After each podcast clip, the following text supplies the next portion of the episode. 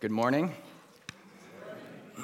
my name is Matthew Capone, and I'm the pastor here at Cheyenne Mountain Presbyterian Church, and it's my joy to bring God's word to you today. A Special welcome if you are new or visiting with us. We are glad you're here. And we're glad you're here not because you are filling a seat this morning, but because we are following after Jesus together as one community. And we are convinced as we follow after Jesus that there is no one so good that they don't need God's grace and no one's so bad that they can't have it. And so God has something to say to everyone in His Word, and everyone needs to hear what God has to say to us. When I left off a few weeks ago, we had finished the season of Advent, and as I said over and over, Advent's about two comings Jesus' first coming that we look back to, and Jesus' second coming that we look forward to. and we're going to be starting a series in the book of Nehemiah, and Nehemiah is in the Old Testament. And the simplest way to think about the Old Testament is that it is everything that happened before Jesus' first coming. So, previously, before Advent, we were in the book of Philippians, and that was a church. That was a church that was a community in Philippi that existed after Jesus' first coming. And now we're going to be looking at a community that is before Jesus' first coming. And this book comes uh, at a time in the, the history of the nation of Israel when they have previously been in exile if you were with us when we studied the book of Isaiah, you know that God had given his people a, a mission in the Old Testament.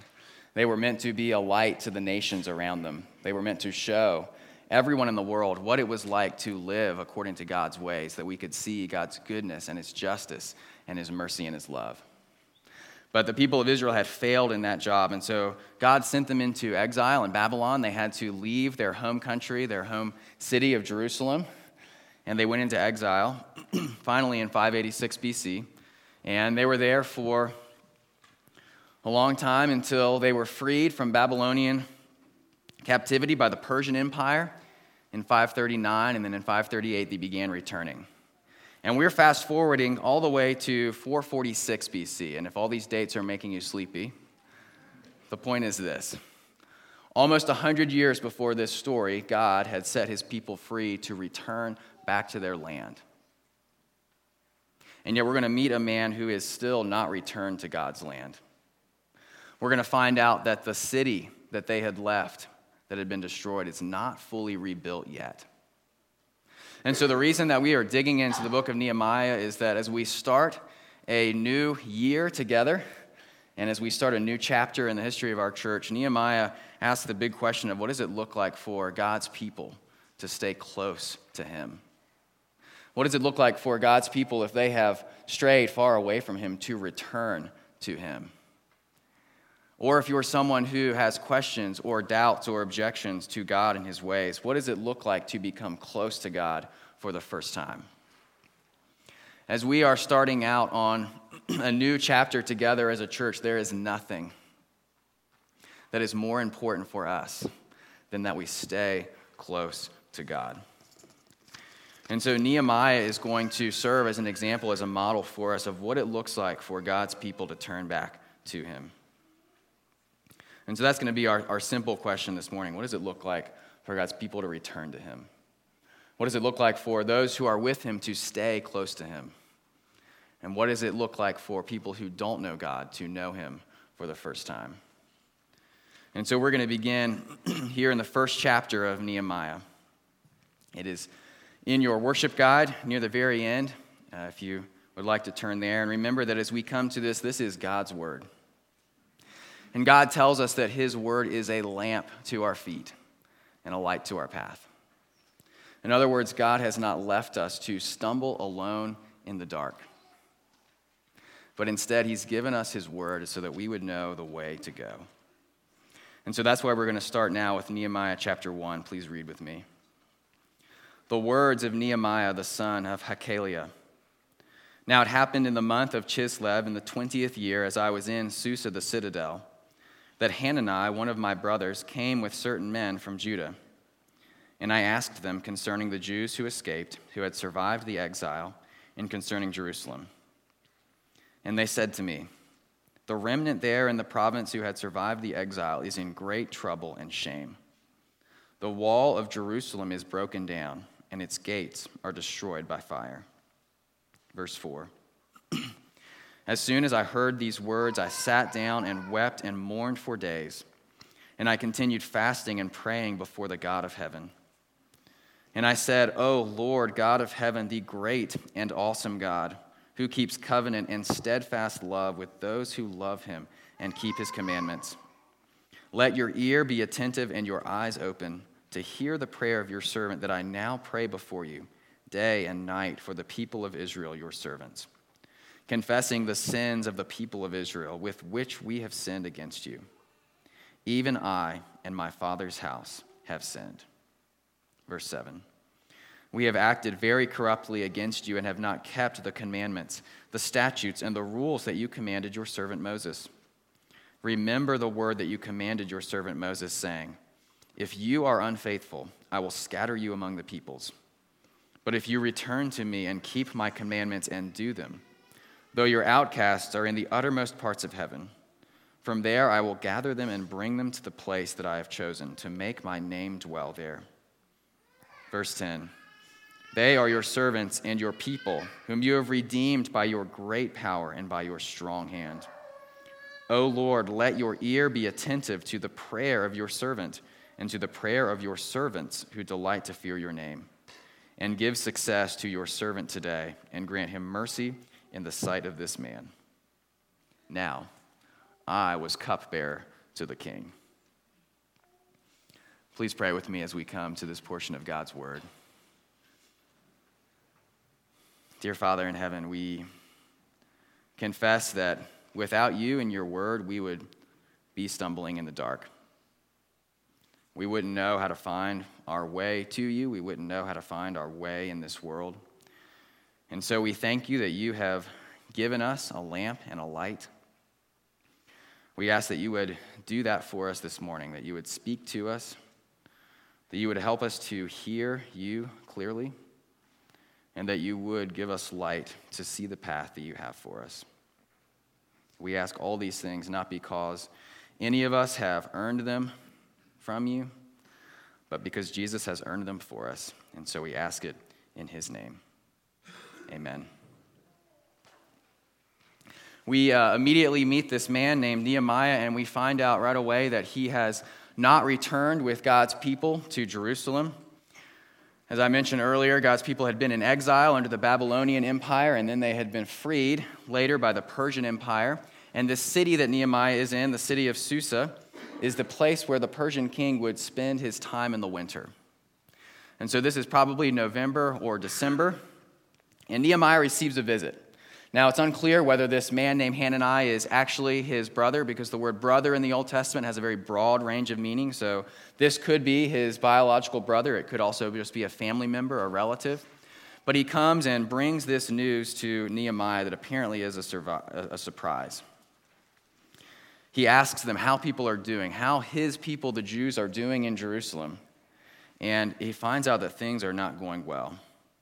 They tell him in verse 3 the remnant there in the province who survived the exile. In other words, the people who had made it all the way back to Jerusalem. When God had exiled his people, it was part of his testing of them. And so there were some people who remained faithful to God in his ways and some people who fell away. But this remnant, these people who are in Jerusalem, these are God's people who have stayed, the ones that He has preserved. Because while they have not kept His mission, they have not obeyed Him and been a light to the nations. God is so adamant and persistent in His mission to the world that He always retains a people for Himself. And so Nehemiah asks about them and finds out the terrible news. This remnant is in great trouble and shame. The wall of Jerusalem is broken down and its gates are destroyed by fire. In other words, the city that God had set to be a light to the nations, to show everyone in the world what the world would be like if people lived according to God and his ways, is not a light to the nations, but instead it's an embarrassment. And God's people who've remained faithful to him are not strong and protected, but instead they're incredibly vulnerable to anyone who would come and attack them. So, what does Nehemiah do? Did you notice his very first response? When Nehemiah understands how bad it is, the very first thing he does here in verse 4 is he sits down and weeps and mourns for days. It says, As soon as I heard these words, I sat down and wept and mourned for days, and I continued fasting and praying before the God of heaven. Nehemiah is so moved and impacted by the reality, the destruction that he's heard, that he has no other choice but to pray and fast and grieve. And so, what does it look like for God's people to return to Him? How do we stay close to God? There is no way we can stay close to God without doing what Nehemiah does here, and that is understanding and seeing the ruin and consequences of sin. We have to understand and see and grieve the ruin and destruction that sin has caused, not just in the world, but in our lives as well. And unless we do that, we cannot understand the bad news of the gospel that I spoke about earlier that leads to the good news. We will not repent. We will not return to God. We will not stay close to God unless we see the ruin. Unless we understand how much has been destroyed and lost by sin. And you know, everyone in this world agrees that there are ruins. We can look around, we don't have to look far to see destruction in our world. We don't have to look far to see the consequences of sin, whether it is the increasing political polarization that we see as people who believe different things are having a harder and harder time talking to each other. It could be the pollution that we see in our world as we've taken the good earth that God has given to us and failed to steward it as he wanted. It could be the political turmoil that we watch every day in the news. It could be refugees coming in with nowhere else to live. It could be the reality of human trafficking. But everyone in this world agrees that there's a ruin. What everyone in the world does not agree about is what role we have in the ruin. And so, what we have to do to return to God, to stay close to Him, is do what Nehemiah does here. He doesn't just see the ruin around him, but he also sees the ruin in him. He doesn't just see the ruin around him, but he also sees the ruin in him. We're going to see this in a second in, in verse 6 when he says, Even mine, my father's house have sinned. But let's pause here for a second. Where is the ruin in our lives? Where is the destruction? Because if we cannot see the ruin and the destruction of sin in our lives, there is no way that we will be able to turn back to God, and there is no way we'll be able to stay close to Him. It could be the ruin of treating people harshly for a long time. And then suddenly, in a moment, in a day, like Nehemiah here, seeing the ruin, realizing the damage that it's done and that it's not going to be something easy or small to, get, to come back from. It could be having broken your parents' trust over and over. And then suddenly realizing that your freedoms are more limited than you ever thought. It could be the ruin of pure laziness. You did whatever you wanted to do for as long as you wanted. And now you look around and you realize your house and your life is falling apart. Maybe you've even lost your job as a result. And so finally, suddenly, the ruin comes into complete relief. Maybe it's the ruin of choosing everything over your children. And now you finally realize and see that they are deciding to choose everything over you. Maybe it's the ruin of refusing to trust God and other people, thinking that it will make you safe. And then you wake up one day and realize it hasn't made you safe, it's just made you very alone. Maybe it's the ruin of not being able to get the grades that you want. And so one day you realize that it, it's a lot easier than you thought. All you have to do is just start cheating a little bit. And it works well, and your grades are good until you get to the point where you've skipped so many things and forgotten so many things that you come to a point where you can't go any further because there's so much that you don't know. Whatever it is, It's the ruin that, that pushes us to God. It's the ruin that allows God's people to stay close to Him and return to Him. Because as we saw in our confession of faith this morning, it is repentance that leads unto life. And so we cannot stay close to God. We cannot be His people following with Him on His mission unless we understand the ruin that is all around us. But when we see the ruin, when we understand the ruin, that is when repentance is our great hope. And so that's where Nehemiah turns next. First, we see, of course, that he weeps and mourns here over his sin, over the destruction that he sees. By the way, this is, this is a long term destruction. This is not something that's happened in a day or a week, right? God's people returned in 538, and this is 446. So almost 100 years since God has set his people free through the Persian Empire.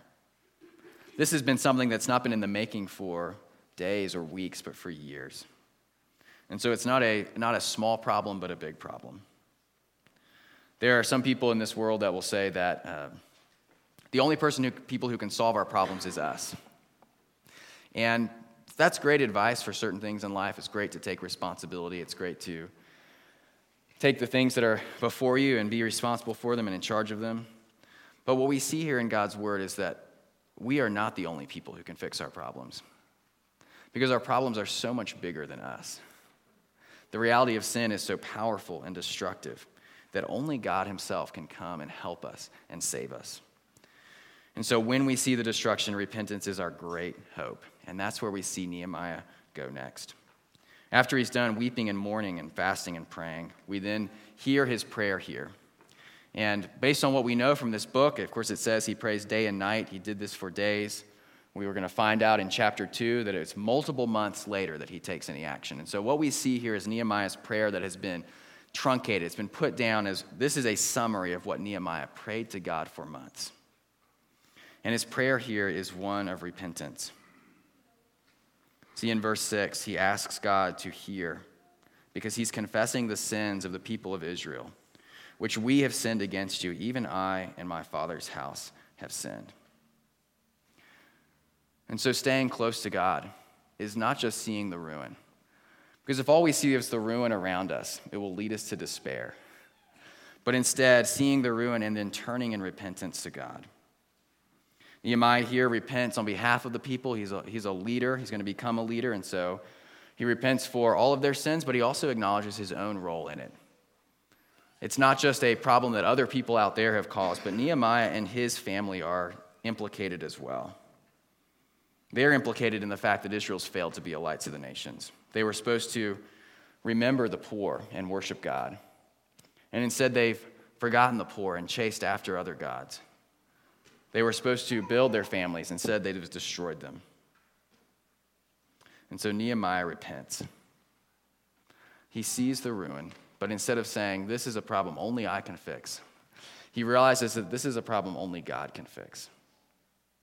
And so, as we turn back to God and stay close to Him and follow after Him, it means that day by day we have to do what Martin Luther said, which is we live a life of faith and repentance.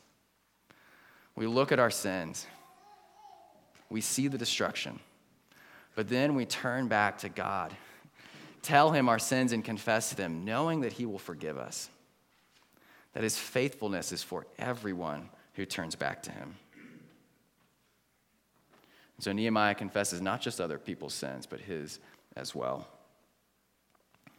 You may remember the story now almost a decade ago in 2009, the former South Carolina Governor Mark Sanford had a unfortunate end to his career. In June of 2009, he went missing, and no one knew where he was. The now famous story that his office told people is that he was hiking on the Appalachian Trail.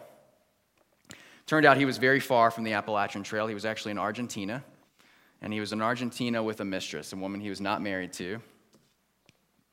And the media finally caught up with him, and so when he came back, he had a press conference filled with tears. And he said this I have spent the last five days of my life crying in Argentina. I am committed to trying to get my heart right. What I did was wrong, period. End of story. And then he spent the next several years apologizing to the people that he had hurt, the groups that he had hurt, the political associations that he had let down. And he had a real ruin. Mark Sanford lost his marriage. He was supposed to be a presidential hopeful, which immediately died that day. He continued to have struggles. He ended up divorcing. Uh, he didn't continue on a perfect path. And whether you agree with his politics or not, I think what we can all agree about is this what Mark did is rare for both Republicans and Democrats, which is that he had real repentance. He didn't cover over his sins and find someone else to blame for it. Nehemiah doesn't find someone who's going to take the blame for him here. He doesn't just say, the people of Israel, it's their fault, but he says, me and my family. And so Mark Sanford's repentance was imperfect. It didn't happen until it was caught, but it did happen. And so he models here what Nehemiah also models for us that when we see the ruin and destruction of sin, we don't minimize it, we don't cover it up, we don't try harder just to, to make up for what's lost. But we come and we repent to other people. We say, What I did was wrong. I'm sorry. Please forgive me. And this is a problem bigger than I can solve. It's something that I need God Himself to come and fix. Remember when we talked about the Apostle Peter in Matthew chapter 26? I reminded you that our tears are a sign of spiritual life. When we're weeping over our sin, it's a reminder that God is still at work in our lives. Because it's possible to see the ruin and not repent. There are many people who see the ruin in their lives, and instead they try to hide or minimize it. Maybe they try to work harder. Maybe they just feel shame. Or maybe we just refuse to see the ruin. But here, Nehemiah shows us a different way. He shows us God's way for his people. He doesn't just see the ruin, but he repents. He turns back to God. As I have spent several decades now in the church, I have met many people who want to be great spiritually. I've met many people who want to be big men or big women spiritually. And that's not a wrong desire. It's not wrong to want to be great spiritually. The problem is that God's definition of greatness and our definition of greatness are not the same. If you're a child, if you're a youth, being great spiritually does not mean that you get all the answers right in Sunday school. If you are a parent, being great spiritually does not mean that no one ever sees your children misbehave. If you are a Christian trying to follow after Jesus, being great spiritually does not mean you have a better quiet time than other people or a more comprehensive knowledge of the Bible. But spiritual greatness is found in one thing. If you want to be a big man spiritually, if you want to be a big woman spiritually, there is only one path, and that path is the path of repentance. In our New Testament reading this morning, we read from Paul, one of the greatest men spiritually. And as he nears, it, uh, nears the end of his life, what he tells people is that he has discovered that he is the greatest of sinners. The secret of Paul's greatness spiritually is that he understands his sin and is repenting of it. Nehemiah, we're going to see, is a great man spiritually. And he's a great man because he sees his sin here and repents of it. When I was in college, I went to a mentor at one point and I asked him a question. I said, You know, I hear uh, people talk all the time about leading their families and how important it is for men to lead their families. And, you know, I don't really know what that means. Uh, you know, you're older and wiser. What, do you th- what does that mean? What does it mean to lead your family? This man was a pastor and he said, You know, I'll tell you what it doesn't mean. It doesn't mean that I pull my wife aside and I point her to passages in the Bible and say, honey, you need to know this and learn this. Because she listens to me preach enough. She hears me talk enough as it is. But, Matthew, I'll tell you a story about what it means for me to lead my family spiritually. Recently, I was driving my elementary daughter to school. And as I was driving, she was fussing, and I just got more and more frustrated with her. And as I dropped her off at school, I finally lost it, and I just started yelling at her. I was so done and so frustrated. He said it impacted her very deeply. Shortly after that, she began having night terrors and difficulty sleeping. He said, The way that I lead my family spiritually is I repent to them. I tell my daughter how wrong it was for me to do that, that I'm sorry, that her father needs Jesus. And so I lead them by repenting because I show them my need for Jesus to help them understand their need as well.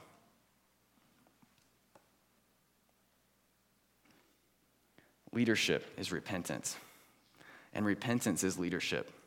And if we want to be great spiritually, then we must repent. If you spend any time in the mountains here in Colorado, you know that as the tree line goes up, suddenly the trees start to disappear the higher and higher you get on the mountain, right? The closer you get to the ridge, the less there is that's growing. Now, that's for several reasons. One is the wind is so high, it's hard for anything to grow. But the other reason is that there's not much oxygen up there. And so as you head up the mountain, plants start to disappear, they start to drop off because they simply can't breathe. There's no ability or opportunity for them to grow. Repentance is the spiritual oxygen of our lives. We cannot expect anything great or good to happen in our church, in our families, and in our lives without repentance. And so, if we want to be great, if we want to see new and exciting spiritual fruit pop up in our lives, in our families, and in our church, we want as much oxygen as we can get. If we want to see a beautiful forest, then we have to provide the oxygen of repentance to the people around us. It's easy to tell people that no one is so good that they don't need God's grace. But it's also easy to live like we don't believe it. If we say that we need God's grace, but refuse to repent of the ruin, that we're telling people by our lives that we don't that there's nothing that we need from God. And so we, we stay close to God, we return to Him by seeing the ruin. We return to Him by repenting. But finally, we have to see the great hope that God has for everyone who turns back to Him. If all we could see is the destruction, if all Nehemiah knew was that the walls were broken down in shame and trouble, then it would lead simply to him being overwhelmed. Or it could lead to his, his self righteousness here. We skipped over verse 5. Do you notice what Nehemiah said there? Repenting wasn't actually the first thing he did. He addresses God and says, O Lord, God of heaven, the great and awesome God, who keeps covenant and steadfast love with those who love him and keep his commandments. This steadfast love is the same phrase that we saw in the book of Ruth. And it's the same phrase that we saw in December in the Psalms. It is God's never stopping, never giving up, unbreaking, always and forever love. God's people have failed him. They've created a ruin. They've had almost 100 years to rebuild the city, and yet they haven't. But we see in verse 9 what this steadfast love looks like. Starting in verse 8 Remember the word that you commanded your servant Moses, saying, If you are unfaithful, I will scatter you among the peoples.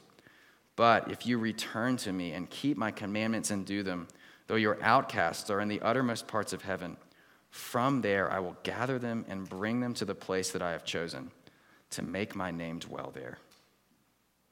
In other words, Nehemiah is able to repent. He's able to confess his sin because he knows how great and awesome God's love is. And he knows that God offers his grace and his forgiveness for anyone who returns and turns back to him. And so, as he looks out over a hundred plus years of ruin, Nehemiah is not without hope. As he looks at something that has caused, create, uh, been caused by decades of sin and destruction, Nehemiah knows that God is still faithful. And so the same is true of us as well.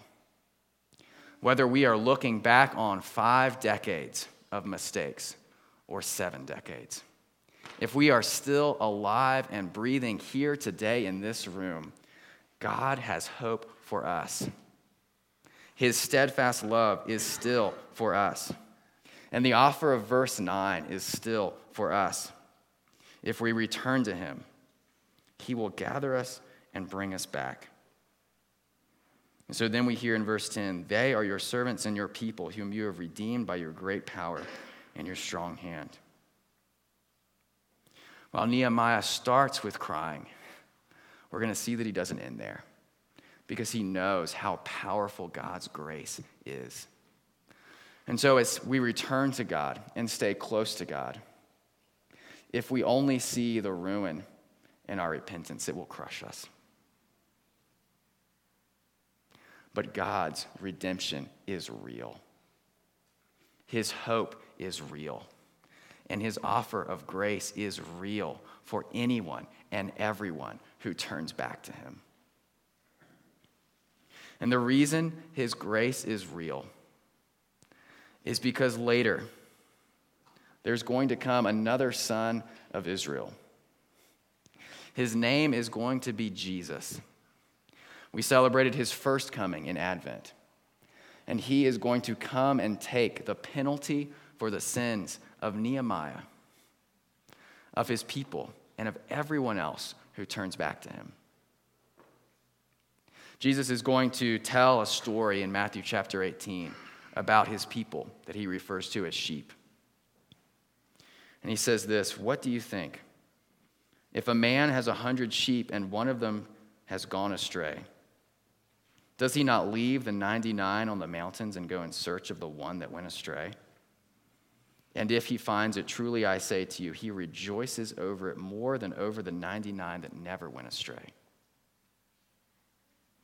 God will leave the 99 sheep to pursue the one so that he will return to him. And so the same grace that is here for Nehemiah is for us. And we get a hint of it here at the end, the very last verse. Nehemiah has looked at the destruction. He has seen what has happened from unfaithfulness for centuries, what seems insurmountable and impossible. He repents and he cries out to God in this moment for God's help. And what do we find out as the chapter closes? God's steadfast love is real. Because as Nehemiah repents and turns back to God, God has placed him in the very right place. He is cupbearer to the king. In other words, Nehemiah, by no accident, but because of God's faithfulness and his steadfast love, is one of the most powerful people in the Persian Empire.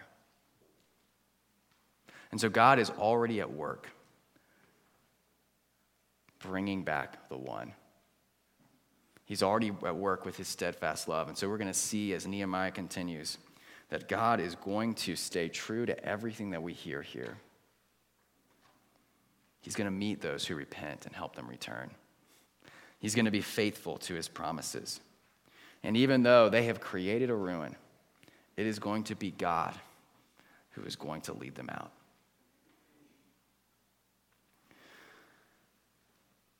A famous story is told about the English writer G.K. Chesterton. At one point in his life, he saw an advertisement in the newspaper asking for people to, to write in letters responding to one question. The question was this What is wrong with the world? G.K. Chesterton wrote back a very short response. It says this Dear Sir, regarding your article, What's Wrong with the World? I am. Yours truly, G.K. Chesterton. It's when we understand that the ruin is not just around us, but in us. And we turn back to God in repentance and say, The problem with the world is me. That God meets us with his love and his grace, no matter how much we've messed up, no matter how many decades or centuries of ruin there is, because it is his joy and his delight to leave the 99 to find the one. And so, because that's God's heart and his desire, we can pray to him and cry out to him. And so, let's do that now. Dear Father in heaven, we thank you so much that you have called us to yourself and you've made us your people. We confess that the problems around us are not just around us, but in us. And so we ask that you would help us. You'd send your spirit to give us soft and tender hearts that we'd see the destruction of sin. We ask that you would cause us to return to you in repentance. But most of all, that you would show us that there is hope. There is hope in you and your grace because Jesus was willing to take the full punishment for our sins. And so we put our trust and our hope in him, knowing that you hear our prayers, not because we have done anything, but because Jesus has. And so we ask it in his name. Amen. Please stand for our closing song.